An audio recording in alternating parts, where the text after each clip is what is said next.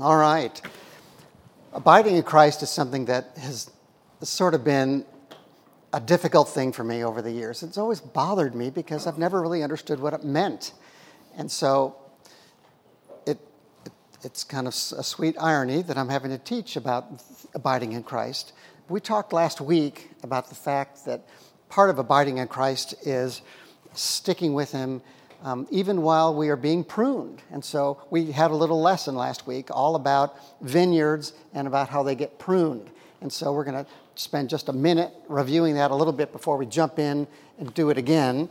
But if you look at your handout, I've drawn, I've got, I've got a illustration of a vineyard for you, and you can see that in this, in this word picture that Jesus is talking about in John chapter 15, he talks about the vine dresser and the vine and the branch, and it's, it's important that we understand who represents those pieces of a vineyard. So, the vine dresser is the Heavenly Father, and the vine is Jesus Himself. And when He talks about branches, He's talking about us.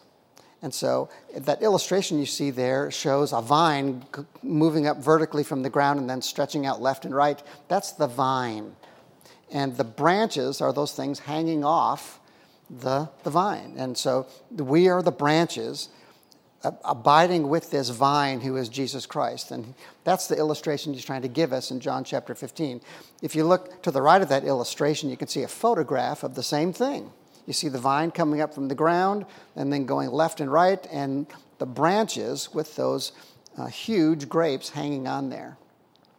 And, and then I've also given you a picture that we showed last week of a, of a modern day vine dresser going through a vineyard and pruning. And you can see that he's got his, his pruning shears in his hand and he is very carefully snipping off branches. He doesn't have a big chainsaw. He's doing it very carefully and strategically and looking for exactly which branches to keep and which ones to let go. So, this the key verse in chapter 15, if you want to just turn the page for just a second and look at verse 5, this is the, this is the famous verse that we always think about when Jesus tells this word picture. He says in verse 5, I am the vine, you are the branches. Whoever abides in me, and I in him, he it is that bears much fruit. For apart from me, you can do nothing. So, back on the first page, when we talk about abiding, whenever the Lord uses that term, He's using that term in terms of growing and remaining. When you're abiding, you're remaining, you are dwelling, you are resting and staying. And, and Jesus says, as you're doing all those things, you'll also find joy. When you're abiding in me, you're resting in me, you're growing, you're remaining, and you're finding joy. And so last week we talked about exactly how to abide in the Lord when He is doing the hard work of pruning us, disciplining us, correcting us. And that pruning is hard because it's confusing and it's, it's, it's hard to bear. But Jesus says He only does that pruning with believers, with the people He has chosen and marked out to grow. And the main idea when we, when we get pruned is the, for the purpose of growing. So this week, we're, we're going to talk about how to abide with the Lord otherwise. Instead of in the times of pruning, how do we abide with Him in normal times? And it's strange when he tells this word picture in John chapter 15, just these 11 verses, the Lord uses the term abiding or words like it nine times just in these 11 verses. He says it over and over again. He talks about abiding in himself, he talks about abiding in his love. He talks, us, talks about abiding in his words and abiding while we pray and abiding in obedience and abiding and abiding while being pruned and then finding joy in that abiding. So that word is going to come up nine times just in 11 verses. All right, let's read it together. Chapter 15, verse 1. Jesus says, I am the true vine, and my Father is the vine dresser. Every branch in me that does not bear fruit, he takes away. And every branch that does bear fruit, he prunes, that it may bear more fruit. Already you are clean because of the word that I've spoken to you. Abide in me, and I in you. As the branch cannot bear fruit by itself unless it abides in the vine, neither can you unless you abide in me. I am the vine, you are the branches. Whoever abides in me and I in him, he it is that bears much fruit. For apart from me, you can do nothing. If anyone does not abide in me, and he is thrown, he is thrown away like a branch and withers. And the branches are gathered, thrown into the fire, and burned. If you abide in me, my words abide in you. Ask whatever you wish, and it will be done for you. By this, my Father is glorified that you bear much fruit, and so prove to be my disciples. As the Father has loved me, so I have loved you. Abide in my love. If you keep my commandments, you will abide in my love, just as I have kept my Father's commandments and abide in his love. These things I have spoken to you, that my joy may be in you, and that your joy may be full. All right. So he mentions this nine times about abiding with him. And so, I don't know, I kind of think maybe he really means it if he's going to mention it that many times. He's talking about us abiding with him. And the question is, how do we do this? And by the way, how do, um, how do we exactly abide with the Lord? And just to summarize it on your handout I've given you, we're going to say that in order to abide with the Lord, you've got to have these things. You've got to have the knife of the Lord, which is what we talked about last week with pruning. You've got to have that. That's part of abiding with Him. You've also got to have the love of the Lord. You've got to have love for Him. You've got to have His love for you. You've got to have that vital, vital connection to the Lord. You've got to be somewhat helpless if you're going to abide with Him. That's the authentic connection you've got to have from your heart. A little bit helpless, a vital connection. You've also got to abide with the Lord and have the Word of God. You've got to know what His commandments are and obey them. And then we also have to have joy while we're abiding. So when we're abiding, you've got to have these five things. And so, just to review for a second, last week we talked about the knife of the Lord. So, we'll go through these. We talked about last time the work of the vine dresser, our Heavenly Father, is two big things. He, he takes the unbelievers, he, he equates us as branches with believers and unbelievers all on the same vine. And the Lord separates and distinguishes between unfruitful branches, which are unbelievers, which are thrown out and burned. And then he, he says the fruitful branches, which are us, the believers. And so, right off the bat, Jesus talks about the fact that believers are not part of this. He is mainly addressing this word picture to people who believe in him. And unbelievers are snipped away and taken off and burned. Believers, though, us, go through pruning. And we talked about how hard that is. And we talked just last week about three helpful things when we're getting pruned. We talked about the fact that when we're being pruned, we've got to submit to ambiguity. We've got to be, we've got to learn how to live under the Lord when that cutting is going on because it's confusing and it's painful and it's hard to understand. We also talked about the fact that while we're being pruned, we've got to see Jesus accurately and not ignorantly. We talked about the fact that if you were to go into a vineyard right after someone had gone through and pruned, and that's all you saw, you'd think, wow, there was an attack going on here. You'd see perfectly good buds on the ground. You'd see those vines bleeding, because vines do bleed when you snip them. And you'd, if you didn't know any better, you'd think someone just came through this vineyard and cut it up. And the truth is that it's not it's not random at all. That when a vine dresser comes through, he's very careful about what is snipped. We talked about the fact that lots of times vine dressers will put little colored ribbons, cloth ribbons around the branches that he wants to make sure he saves, that he doesn't cut. So it's very deliberate. So we've got to view our pruning accurately, rehearsing the truth, and not ignorantly. Okay? And then we also talked last week about when we have been pruned, there's nothing like if you've gone through correction with the Lord and He has pruned you, it's just you and Him. And there's something very powerful about being pruned. And that's what happens biologically when pruning happens. That branch that remains has gotten more, it gets now more nutrients than ever before. Those other branches have been taken off, and you get as a branch the full nutrition of that vine. And that's what happens to us when we are pruned. We, if you've ever been through that, and I'm sure you have, it's just you and the Lord. And there's something about great growth that happens. So, we, um, last week, I sat at the table with a, with a man who was kind of real experienced at pruning. I'd never met him before, and he was talking about his own experience with pruning rose bushes. And he said that, um, he said, and he does it a lot, and he said in Tyler, Texas, which of course is the rose capital of the world, he said people that prune roses there have a saying, and that's that if you really want to prune, do a good job with pruning your roses, have your neighbor do it. Isn't that good?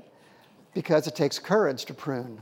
And you'll be and that's why our Lord prunes us, because we won't have the courage to do it ourselves. We don't know what to cut, and we're and it's scary. And you need someone who is wise to do it for you, who is in some ways uh, emotionally unattached. So, so the knife of the Lord is one thing we need to abide by. The other thing we need to abide when we're abiding with the Lord is the love of the Lord. We have to have this.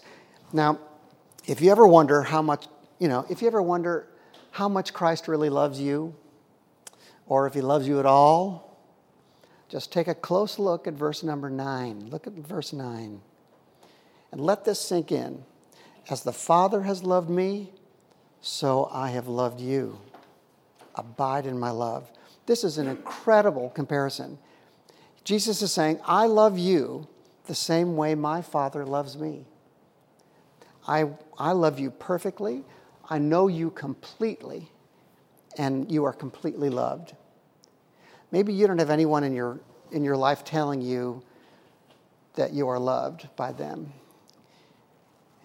If that's the case, look at this verse straight on. You should put this on your bathroom mirror or on your screensaver. As the Father has loved me, so I have loved you. Abide in my love. So Jesus is saying, soak this in, abide with me, grow here, rest here. Don't minimize this. Your enmity with the Lord is over. When you were saved, prior to being saved, you and I were enemies of the Lord. That's what the Bible says. We weren't born children of God, we were born enemies of Him. And when the Lord saved us, that enmity was over. And you and I now are loved, and we're friends of His, and we are loved like no one has ever loved you. And so let that sink in. If you want to abide with Christ, remember this. It's the most consistent message of the Bible. We are loved, period. We are chosen in advance. He has set his love on us, and Jesus wants us to abide in this truth. He wants us to know we are loved, and he will make sure we are fruitful. He will make he will help us be obedient. That's why we're chosen branches. It's the benefit of abiding in Christ. The Father has loved you. The Father has loved me, so I've loved you, Jesus says. Abide in this. So, um, the Apostle Paul says the same thing in Romans 5. He says that God's love has been poured into our hearts through the Holy Spirit that's been given to us. And so we need to be looking for ways God is pouring his love into our hearts. That's what abiding is. Look for ways that the Lord Jesus is pouring his love into your heart. All right. Part of also being loved and abiding in this love is, is growing. And you got to, if I were to ask you, are you, are you growing in your love for the Lord? Is it getting, are you getting closer to Him or not? And one of the ways you can tell is do you enjoy spending more and more time with God? I've got a 20 year old daughter who has a boyfriend of two years, and, and it's a good example for me because she always talks about Jake. And, you know, Jake does this. Jake's family is really good. They do this over here. Isn't Jake clever because he does this? Isn't Jake is so strong? And she just talks about Jake all the time. And she'll spend a long time FaceTiming with him, and, and they'll hang up, and within an hour, they're doing it again. And she'll excuse herself from dinner to go talk to Jake. And so And so you got to wonder, what, don't they ever get tired of this? You know, but when you're in love, or whatever that is for them, you know, you're wanting to spend more and more time. And so when you're abiding with the Lord, the, a component to abiding with Him is to love Him and to feel love from Him and to love Him back. And to know if that's true for you, are you spending more and more time with Him? Can you just not wait to talk to Him? Do you feel gratitude for Him? Do you give Him credit for things? Do you enjoy His character? You know, one of the things that I've noticed I do when I'm kind of falling um, in a lackadaisical state with the Lord and I'm kind of losing my fervor for Him, I'll want to be reminded of what He's like. I'll kind of forget what He's like. Usually in a hard time or in a prosperous time, I'll just kind of forget what He's like. And I want to be reminded. And I told you this last week, and I will tell you this again. One way you can kind of get reminded of what He's like and fall in love with Him some more is to read, look for His character in the Scripture. And one of the ways I do this, in my worst days, and I, when I want to get back into fellowship with the Lord, I will read the book of Jonah. I know that seems weird. And, and I, will, I like the book of Jonah because it's short, it's only four chapters. You can read the whole thing in about five minutes or seven minutes. And what I will do is I'll get my pen out and I'll read the book of Jonah and I'll, I'll ask the Lord to tell me Remind me what you're like, Lord, because I kind of forget. I forget what you're like. And so I'll read the book of Jonah and I will start underlining places where it gives us indications of what he's like, what he, what he prizes, what he doesn't like, how he redeems people, how, what he thinks about, about all sorts of things. You can see right there in the book of Jonah how strong he is, how powerful, how loving he is, and how smart he is. You can read all those things in the book of Jonah. So I will underline all these character attributes of the Lord. And, and then the next day I'll go back over it again and look at those things and be reminded, oh, yeah, this is what you're like. That's right, Lord. You're, you have compassion. That's right. You, you're, you'll come after me if, if I wander. Those kinds of things. Now, you can do that same thing with any book of the Bible. I just kind of do it with Jonah because it's, it's, there's a lot of action in it and it's short and it kind of reminds me what he's like. So part of being in love with the Lord and abiding with him is, is understanding him and loving him and drawing close. So again, how to abide in the vine? We have to have the knife of the Lord for pruning. We have to have the love of the Lord. And then thirdly, we've got to have a, a vital connection to him. We've got to be a little bit helpless when we're doing this. So in verse 4, it says, Jesus says, Abide in me and I in you as the branch cannot bear fruit by itself unless it abides in the vine, neither can you unless you abide in me. Now, this is fine, Jesus, except that sometimes it does seem like we can bear fruit under our own power. It does kind of seem like that, doesn't it? Sometimes, if we're smart enough, we think we can kind of be fruitful. Or um, if you're in your core competencies, you're sort of apt to be good at things. You tend to think, Lord, I can really do this. And I tell you, this happens to me almost every day. I will be getting ready for work or having something in front of me, and I'll think, I don't, I don't need to ask the Lord for help in this. I've got this. And I'll think, you know, if I'm really, if it's really true that Jesus says you can't do anything without me, that means, what does that mean? That means I'm going to have to be asking him every, every couple hours for help in something, and I don't want to do that. And Jesus is saying, No, really, without me, you can do nothing. Without me, you can do nothing. And so the question is do you feel that dependent and that helpless on Him? Because that's what it takes to abide in the Lord. Apart from me, I can do nothing. Now, we can try to do a lot of things under our own power, but what happens is those things never become eternal. So we've got to stop being our own Savior and we've got to start asking Him repeatedly and humbling ourselves and admitting that we can do nothing without Him. This, there's nothing worse than doing the Lord's work with your own power. It's flat, it does not last. And so Jesus is saying, don't forget that. Part of abiding with me is being helpless and drawing on me and having that vital connection. There are people who try to abide with Christ, but it's kind of an external, it's an external effort. They're very busy people doing very good things, but clearly their motives are fear driven or pride driven. And those things never last. They give a little bit of fruit. They don't glorify God, they glorify ourselves, and we never have changed lives. And so we we can't really believe. For people who are like that, they believe that we really can do things apart from the Lord. But if we have a healthy helplessness going on, change is almost inevitable.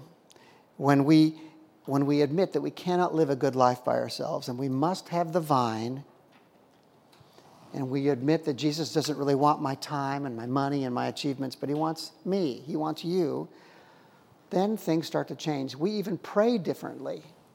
In verse 7, it says, If you abide in me and, and, and my words abide in you, ask whatever you wish, and it'll be done for you. That's what happens when you're, when you're feeling helpless and you admit that you cannot do anything without, apart from the Lord.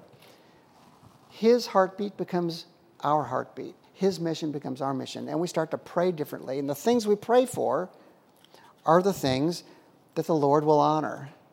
And so when we're abiding in the vine, it's kind of hard to pray for things that are contrary to his will.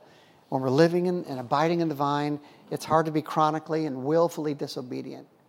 And so when we're abiding in the vine and we're praying for things that are wrong, a red flag comes to our spirit and we realize it's not right. So our abiding impacts what we ask for. All right, so this vital connection comes from a, from a changed heart and being a little bit helpless. So, to abide with the Lord, we've got to have the knife of the Lord, we've got to be pruned, we've got to have a love affair going on with the Lord, like my daughter and Jake. And we've got to have this vital connection, feeling helpless without Him. Even though it seems like we can do a lot ourselves, we've got to be helpless. Then, page three of your handout says one more thing. We've got to have the word of the Lord. If we're going to abide with Him, we've got to have the word. That means we've got to know what it is He wants, what His commands are, and we've got to obey it. So in verse 10, the Lord says, If you keep my commandments, you will abide in my love, just as I have kept my Father's commandments and abide in His love. So to keep His commandments, we've got to know what they are. We've got to know Jesus' words. Um, several years ago, I was downstairs in the children's wing, children's area by the red desk. And I was walking through there, there was no one there.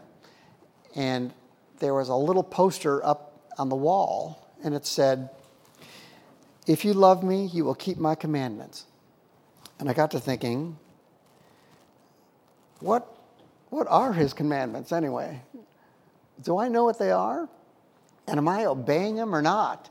It kind of got to me. It's a children's wing. I'm a, I'm a mature believer, but I got to thinking, what are those commandments? When Jesus says, if you, if you love me, you'll keep my commandments. Well, what are they? And so I went home and I got out the book of John, the Gospel of John, and I started going through. I did it, took me a couple days, a little bit at a time. I wrote down all the things that Jesus seemed, that seemed to be important to Jesus, things that he commanded or things that were clearly important to him. I made a list on the left and on the right. I, I had to make an assessment. Am I, am I doing the things that the Lord commands? Do I even know what they are? Well, Jesus is saying part of abiding in him is obeying him, knowing what his words are and obeying them. So there's a correlation between loving Jesus and obeying Jesus. That's part of abiding obeying Him is kind of an acid test to know whether we're abiding in Him. But, you know, Christian obedience is different, it grows out of love. There's a, when I was with Verizon for many years, there was a, a senior VP out of New York who was, um, and I fell under his jurisdiction, and he, he was famous for being the most ruthless, ruthless, critical man ever. And, and it was astounding. He, to watch him, I would be in like group meetings and he would just berate the audience. And it was like he was unbelievably creative in the ways that he could absolutely stick it to everybody in the room. It was, it was like an art form. This guy was so good at it. And, some, and sometimes I think, surely the next time we screw up, it won't be as bad, but it was. It was even worse. He was incredibly bad, and he would have conference calls. Sometimes it was just a leadership team, but he'd also have conference calls with the whole team, which would be like 800 people. And, and he would um, he'd call these conference calls together and he'd say, among other things, I want you to look at um, the, the, marketing offers that we put out this week. And he said, uh, I want you all to understand those marketing plans, and I'm going to call on somebody during this conference call to tell me what this week's marketing plan is. And so, do you think anyone really looked that up? and wanted to know what it was? Yeah, everybody did. Everybody was going crazy making sure they knew what the marketing plan was because this guy would call, would just name somebody out of the 500 on the phone and they'd unmute themselves and have to kind of talk. It was, it was terrible. So everybody spent a lot of time with us. My point was, my point is that this guy had 100% obedience. 100% obedience everybody did what they were supposed to do for those conference calls. But they hated him. So their obedience wasn't driven by anything but wanting to stay out of trouble. Christian obedience is just the opposite. Christian obedience is I want to abide with the Lord because I love him. I want to I want to obey him because I love him. It's Tim Keller said it's kind of like when you go to the Lord and say, "Your wish is my command." and I'll do anything for you. It's not, Jesus, what do you want now? It's not that. It's, I'll do anything you want. What do you, what do you want?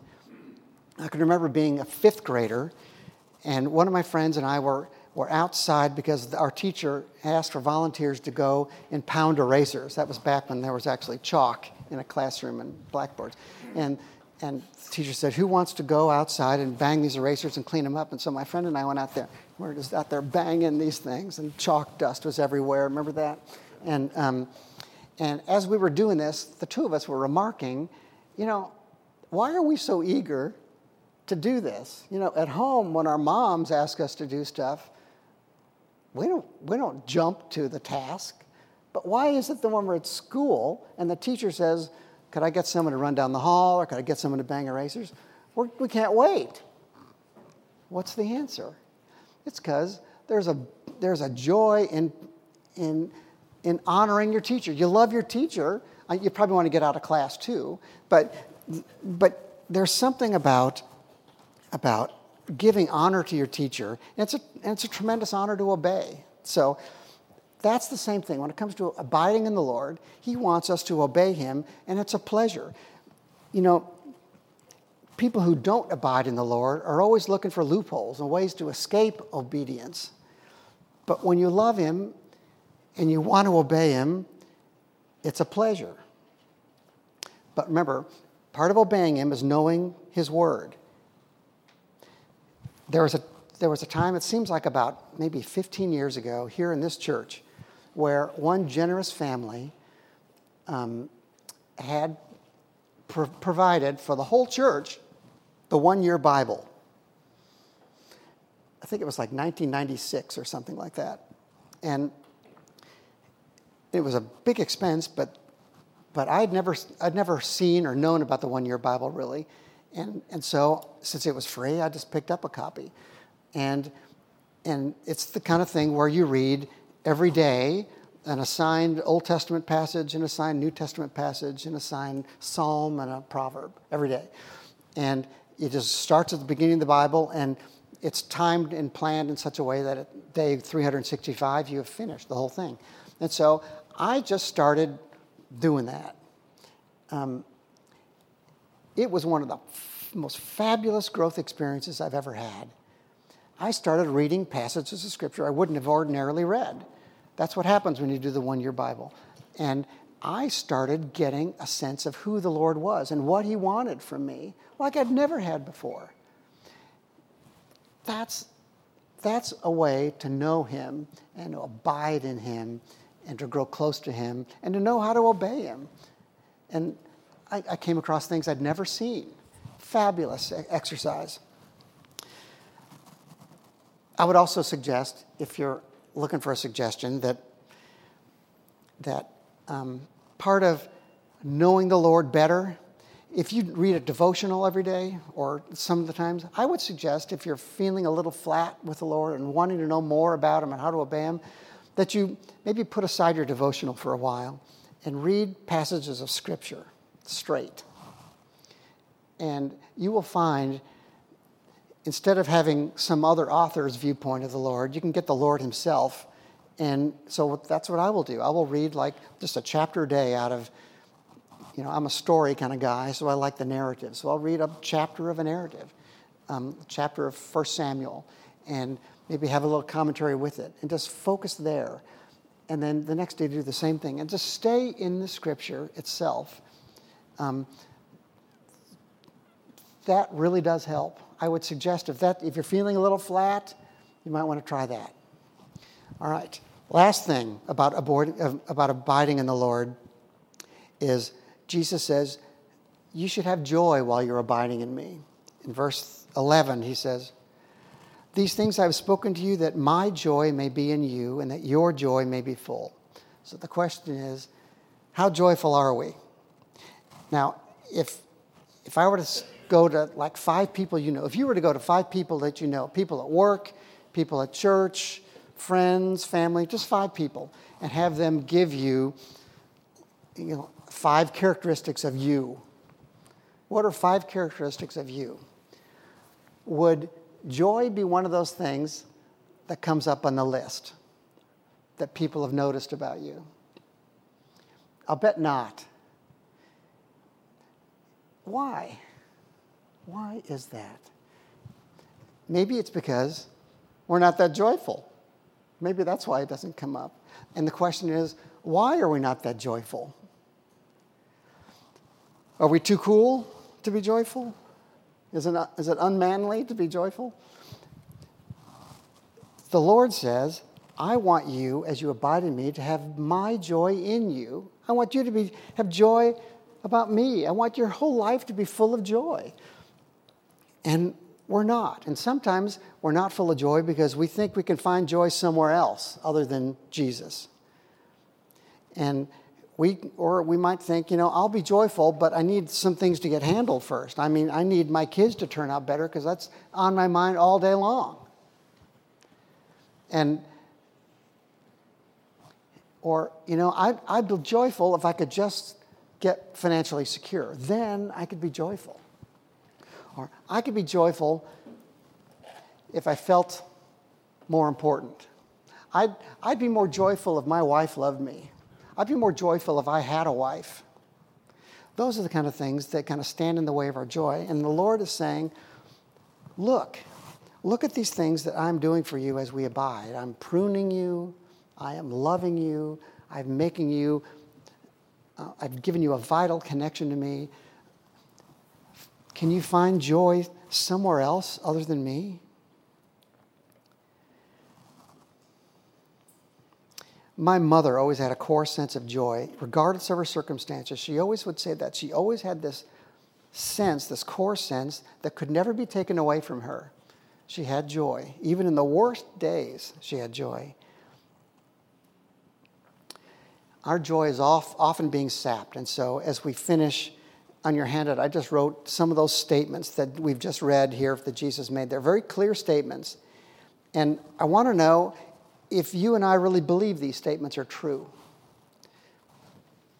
So when the Lord says, you know, you cannot, as, you cannot bear fruit as the branch cannot bear fruit by itself unless it abides in the vine, neither can you unless you abide in me. Do we really believe that? Or do we think we really can bear fruit without him? And when the Lord says, Whoever abides in me and I in him, it is he that bears much fruit. We, is that true or do we doubt that's true? Do we like being dependent, being the branches? when he says, As the Father has loved me, so I have loved you? Do you doubt that's true? Do you still feel unloved? See, these are the kind of things. Look at these statements that Jesus gave us and decide if they really are true for you or not. If, they, if you find that you kind of doubt their, their truthfulness, that's probably why you're sapped of joy. Jesus was trying to encourage us. These were some of the last words he spoke to his disciples. He's trying to say, Look, abide in me, and you'll have joy, you'll have fruit bearing like you've never believed, and I'll be taking care of you. I love you just like the Father loves me. It's perfect love. Can you find joy in this? You'll only find joy if you believe it's true, if you believe these statements are true.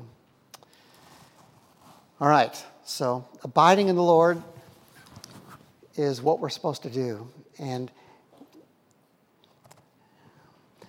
and even though it seems elusive, remember, you are loved.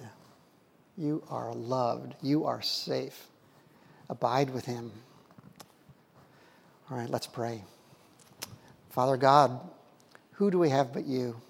Where could we go but be with you? We thank you for your sacrifice and your pruning and your love for us and your words. Thank you for all of that. Help us to abide and grow in you and have joy. It's in the name of Jesus we pray. Amen.